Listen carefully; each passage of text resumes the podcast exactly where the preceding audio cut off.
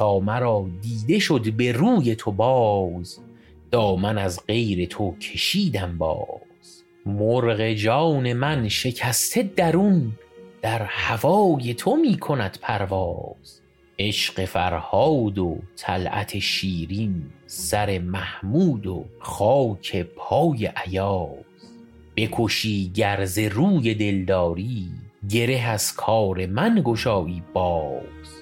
هر نفس با دل شکسته من سخن عشق خود کنی آغاز.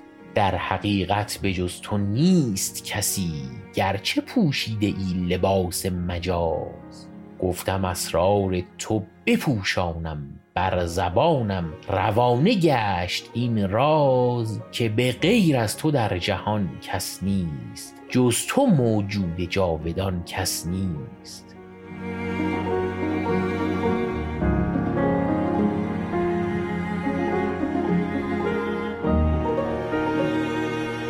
ساقیا باده الست بیار تا به می بشکنیم رنج خمار. آنچنان مستم از می عشقت که ز مستی نمی شوم هشیار. بی کمال وجود تو نبود دو جهان را به نیم جو مقدار. هاتف غیب گفت در گوشم که به تحقیق بشنو این گفتار اصل و فرع جهان وجود شماست. لیس فی الدار غیرکم دیار.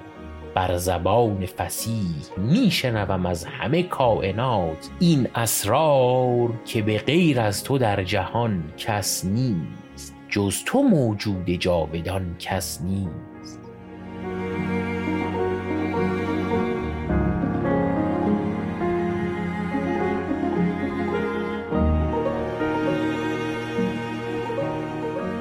این چیزی که شنیدید بندهای پنجم و ششم از معروفترین ترجیع بندهای فخرالدین ابراهیم. متخلص به عراقی بود که این شعر در قسمت 16 همه پادکست بوتیقا معرفی شده بود که کامل شدهش رو به صورت قسمت قسمت در شعرکست من حامد برای شما می‌خونم.